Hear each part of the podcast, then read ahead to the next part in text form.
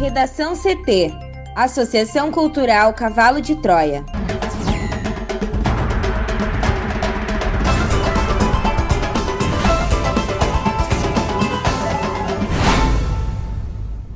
Agora, no Redação CT. Com o maior número de óbitos desde o começo da pandemia, Rio Grande do Sul registra 144 mortes por Covid-19 em um dia. Ministério da Saúde diz que vacinação no Brasil pode começar entre 20 de janeiro e 10 de fevereiro. Anvisa altera requisitos para tornar mais ágil a autorização emergencial de vacinas contra a Covid-19. Reino Unido aprova a vacina de Oxford contra o coronavírus.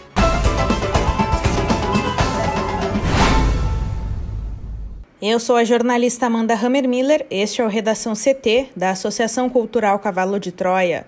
Céu ensolarado e calor em Porto Alegre, a temperatura é de 32 graus. Boa tarde.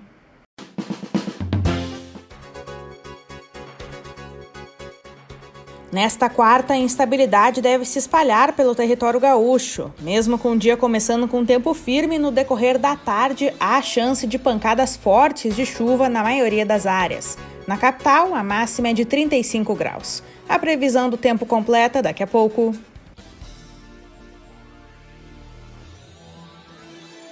Com o maior número de óbitos desde o começo da pandemia, Rio Grande do Sul registra 144 mortes por Covid-19 em um dia. A repórter Juliana Preto traz mais informações. Nessa terça-feira, o Rio Grande do Sul registrou 144 mortes por Covid-19 e teve o maior número de óbitos contabilizados em um dia desde o início da pandemia no estado. Foi a segunda vez que o governo estadual divulgou mais de 100 mortes diárias por coronavírus. A primeira vez foi em 22 de dezembro. Com os novos casos, o RS passa a contabilizar 8.680 vítimas fatais por Covid-19. Os óbitos recentes ocorreram entre 12 e 29 de dezembro. O volume de novos casos confirmados e divulgados também quebra um recorde de notificações diárias. De acordo com os dados da Secretaria Estadual de Saúde, 6.362 novos infectados tiveram os dados inseridos no sistema de monitoramento.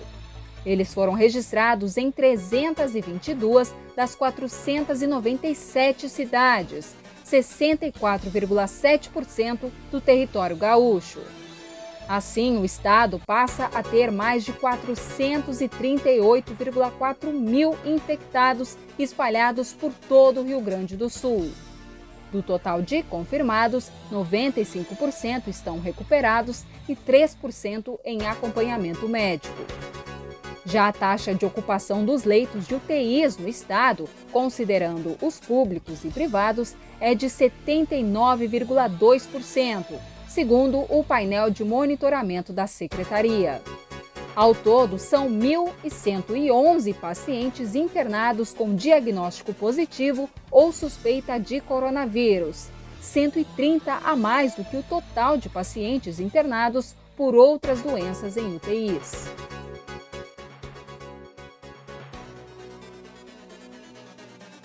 O secretário executivo do Ministério da Saúde, Elcio Franco, informou que a pasta trabalha com duas datas para iniciar a vacinação no Brasil.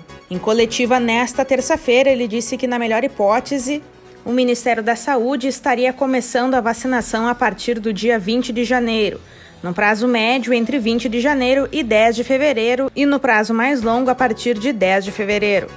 O secretário de Vigilância em Saúde, Arnaldo Medeiros, disse, abre aspas, Vai depender de logística e dos laboratórios estarem em dia com a Anvisa. Depende do laboratório fazer sua parte para que tenhamos certeza da eficácia e não coloquemos a população em risco. Fecha aspas. A entrevista coletiva começou com a exposição de uma série de números sobre o combate à Covid-19. Elcio destacou que 198,1 bilhões de reais foram destinados ao Ministério da Saúde em 2020, sendo 133,9 bilhões previstos na Lei Orçamentária Anual mais 64,2 bilhões de reais de créditos extraordinários para o combate ao vírus. Ainda confirmou que foram distribuídos 5,8 milhões de unidades de cloroquina, 302 mil de hidroxicloroquina e 21 milhões do oseltamivir. Os medicamentos não têm comprovação científica no combate à Covid-19. Anvisa altera requisitos para tornar mais ágil a autorização emergencial de vacinas contra a Covid-19. A Agência Nacional de Vigilância Sanitária mudou na noite desta terça-feira os requisitos para a autorização emergencial de vacinas contra o coronavírus. A mudança aconteceu um dia depois da farmacêutica Pfizer afirmar que não iria submeter o seu imunizante à avaliação da agência para uso emergencial. A Anvisa alterou a redação de dois requisitos para aprovação da autorização do pedido.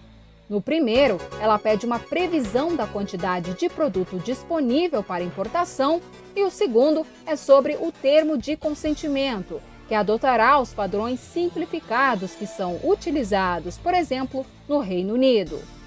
No texto anterior do Guia dos Requisitos, havia a exigência de informações sobre a quantidade de produto acabado disponível e o cronograma de disponibilização ao país.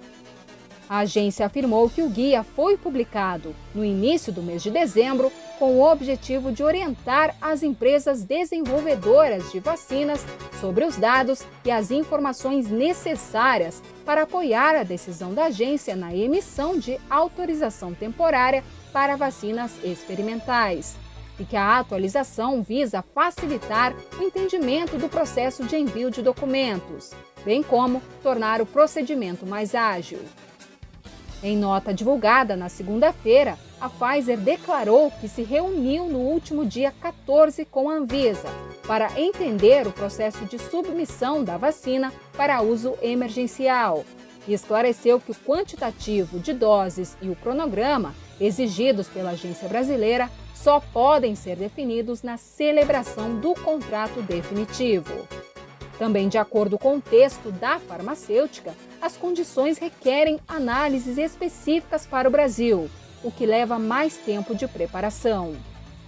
Para o Redação CT, Juliana Preto.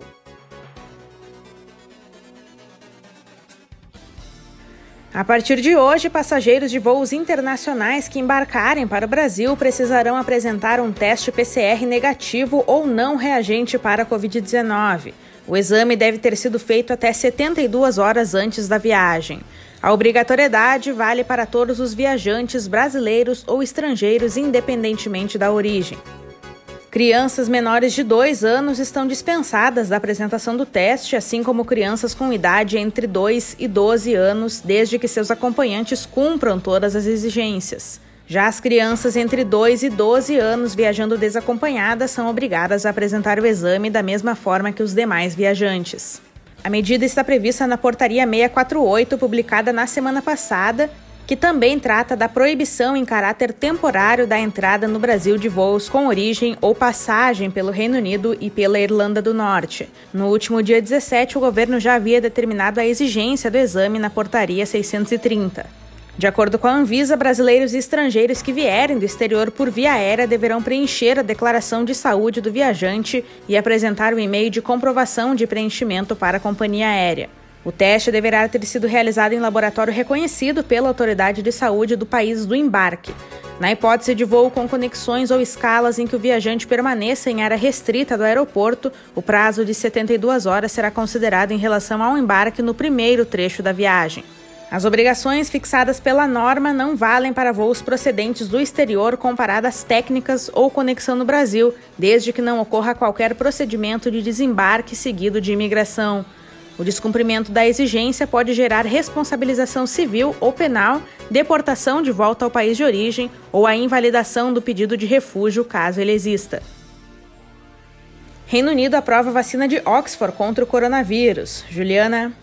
A Agência Reguladora de Medicamentos e Produtos para a Saúde do Reino Unido aprovou a vacina contra a Covid-19 desenvolvida pelo grupo britânico AstraZeneca e a Universidade de Oxford, com a qual as autoridades esperam acelerar a campanha de vacinação que começou no início de dezembro. O anúncio foi feito nesta quarta-feira. Com a decisão, o Reino Unido é o primeiro país a aprovar esta vacina, mais barata e com distribuição menos complexa. Segundo o jornal The New York Times, trata-se de uma autorização para uso emergencial. No Brasil, que tem na vacina de Oxford sua principal aposta do governo no combate à Covid-19, já com acordo firmado para distribuição nacional, ainda não houve pedido de uso emergencial ou definitivo à Anvisa. O imunizante será produzido em parceria com a Fundação Oswaldo Cruz, que prevê o início da produção em 20 de janeiro e a entrega das primeiras doses em 8 de fevereiro de 2021. O presidente da Fiocruz, Marco Krieger, disse que a fundação deve fazer o pedido de registro da vacina junto à Anvisa entre esta semana e a próxima. O contrato entre Fiocruz e AstraZeneca prevê a aquisição de 100,4 milhões de doses prontas até julho, outras 110 milhões até dezembro e a transferência de tecnologia da vacina. Ou seja, o Brasil terá autonomia de produção do imunizante. Sobre o Reino Unido, de acordo com um comunicado de um porta-voz do Ministério da Saúde, a luz verde aconteceu após rigorosos testes clínicos e uma análise profunda dos dados apresentados por especialistas, que concluíram que a vacina responde às estritas normas de segurança, de qualidade e eficácia. O primeiro-ministro Boris Johnson celebrou a notícia na rede social Twitter e afirmou ser um triunfo para a ciência britânica e que pretendem vacinar o maior número de pessoas o mais rápido possível. O Reino Unido encomendou 100 milhões de doses do imunizante, mas até o fim do ano de 2021 deve receber 350 milhões de doses de diversos fármacos de acordo com os contratos assinados com fabricantes desde a fase dos testes clínicos. Esta é a segunda vacina aprovada pela agência reguladora do país, depois do produto da Pfizer BioNTech, que já foi aplicada em mais de 600 mil pessoas desde 8 de dezembro. Sigo contigo, Juliana, agora para a previsão do tempo. E na última quarta-feira do ano, a instabilidade tende a se espalhar. Amanhã foi marcada por tempo firme em todo o território gaúcho, mas, segundo a Somar Meteorologia, no decorrer da tarde, pancadas fortes de chuva devem ser registradas na maioria das áreas. A exceção é o litoral norte, onde o céu se mantém aberto, sem precipitações ao longo de todo o dia. Com a chuva também são esperadas rajadas de vento e descargas elétricas, além de eventual queda de granizo. O Instituto Nacional de Meteorologia emitiu alerta de tempestade para a fronteira oeste, campanha, litoral sul e regiões sul, norte e noroeste do RS, chamando atenção ainda para o risco de volumes significativos de chuva. As temperaturas seguem elevadas, com máxima de 41 graus prevista para Manuel Viana, na fronteira oeste, e de 40 para Porto Xavier, no noroeste gaúcho. Já em Porto Alegre, a máxima será de 35 graus. E na véspera do Ano Novo, quinta-feira, o dia começa com mais instabilidade no estado. Confira a charge de hoje de Guilherme Peroto no nosso portal redacão.cavalodetroia.org.br. Também está disponível no nosso perfil no Instagram, arroba de Troia. Redação CT, apresentação Amanda Hammermiller, colaboração Juliana Preto, uma produção da Associação Cultural Cavalo de Troia com o apoio da Fundação Lauro Campos e Marielle Franco. Próxima edição amanhã. Boa tarde.